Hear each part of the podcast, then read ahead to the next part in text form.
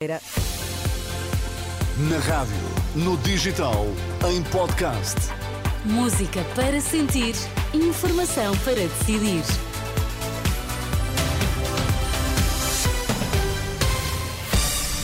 Vamos saber que notícias marcam a atualidade. Agora, muito bom dia, Sérgio Costa. Bom dia, Ana Galvão. O que é que temos que saber às 7 da manhã desta sexta-feira? A Operação Influencer terá sido a Procuradora-Geral da República a tomar a iniciativa de incluir parágrafo que menciona António Costa. A situação piorou, a falta de medicamentos é um problema grave para a esmagadora maioria dos hospitais portugueses. Em Tu e no Desporto nesta manhã, Pedro Castro Alves, bom dia.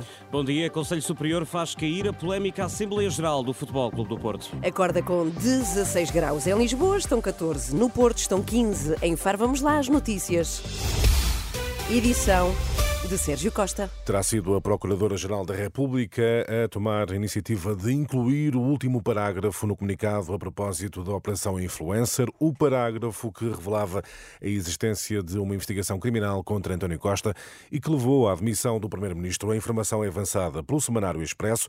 Segundo fontes judiciais, os procuradores do DCAP responsáveis pela investigação enviaram para a Procuradoria as informações sobre as buscas e detenções, dados que fariam parte do comunicado. No entanto, ao contrário do habitual, a Procuradora-Geral terá acrescentado um ponto. De acordo com o Expresso, Lucília Gago defendeu que o texto tinha de fazer referência às suspeitas que recaem sobre o Primeiro-Ministro por temer que o Ministério Público pudesse ser acusado de estar a proteger António eh, Costa. Já nas últimas horas, o Presidente da República garantia que foi António Costa quem pediu eh, que reunisse ou ouvisse a Procuradora-Geral da República no dia que acabou por culminar na admissão do chefe de governo. O Sr. Primeiro-Ministro já esclareceu que ele pediu para eu uh, pedir o encontro à Sra. Procuradora-Geral da República. Marcelo Rebelo de Sousa remete a responsabilidade do encontro com a procuradora Lucília Gago para o primeiro-ministro. Declarações nas últimas horas na Guiné-Bissau. A situação piorou. A falta de medicamentos é um problema grave para a quase totalidade dos hospitais. Atualmente, 94% das unidades hospitalares admitem que as rupturas de fármacos são preocupantes. Em 2021 eram 73%. Três em cada dez hospitais dizem que a falta de medicamentos acontece todas as semanas.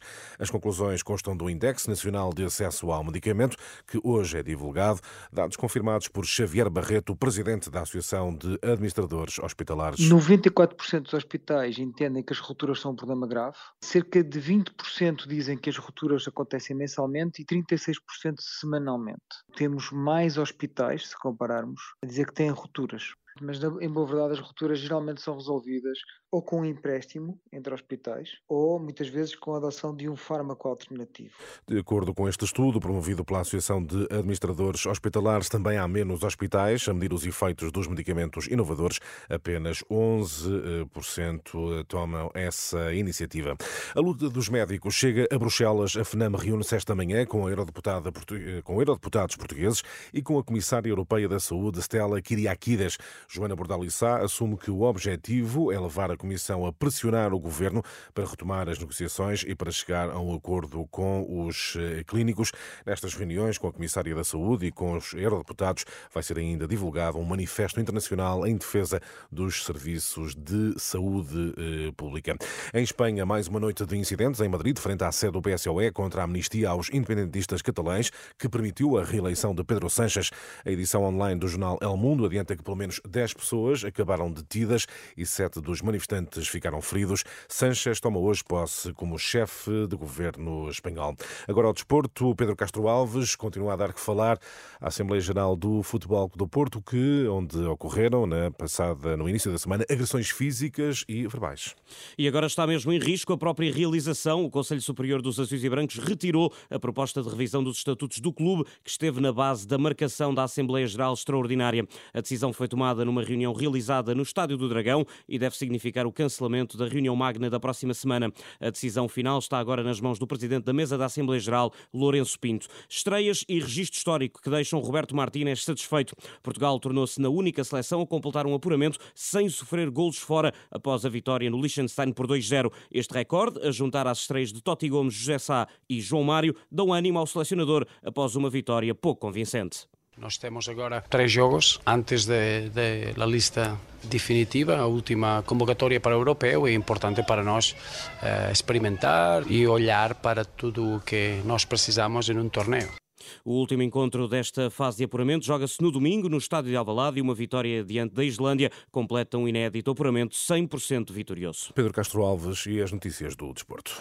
E Sérgio, já no próximo domingo, portanto depois da manhã, assinala-se o Dia Mundial dos Pobres. Esta manhã avançamos alguns dados sobre Lisboa e Porto que fazem o retrato da situação da pobreza no país. Sim, começamos pelo Porto, onde mais de 6.700 famílias são apoiadas pela Sociedade de São Vicente de Paulo, mas há outros dados.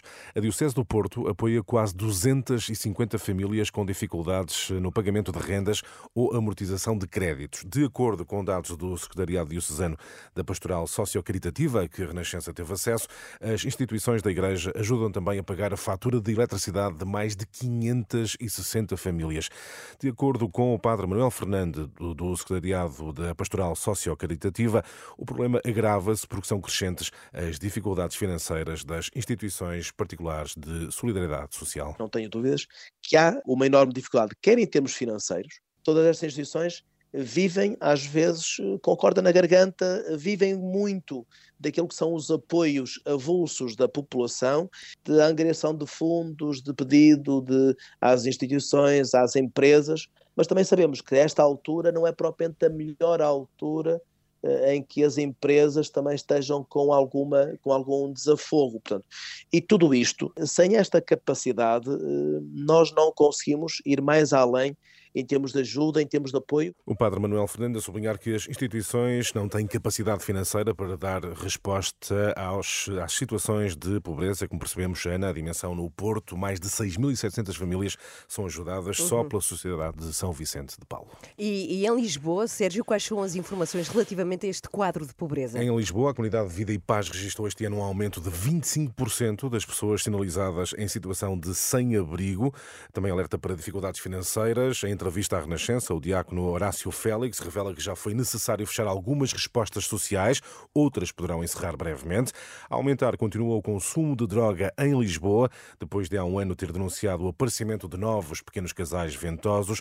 O presidente da Comunidade Vida e Paz garante que a situação piorou e lamenta que a questão das dependências tenha deixado de ser prioritária. Temos sentido um grande aumento de pessoas em situação de adição, especialmente na zona de Lisboa e na Avenida de Ceuta, com um grande aumento de consumo de substâncias toxicodependentes que tem levado a que, que essas pessoas estejam a, até a passar privação alimentar, que é algo que nos preocupa e que parece não preocupar tantas pessoas quanto isso a sensação que nós temos é que a questão das dependências deixou de ser prioritária, deixou de ser um assunto focado no dia a dia. Dois retratos da realidade social em Lisboa e Porto, em vésperas do Dia Mundial dos Pobres, que, como sublinhaste uh, há instantes, Ana, assinala-se no próximo uh, domingo. Uhum. Até já, Até Sérgio, já. 7 horas 8 minutos. Bom dia, vamos espreitar o trânsito.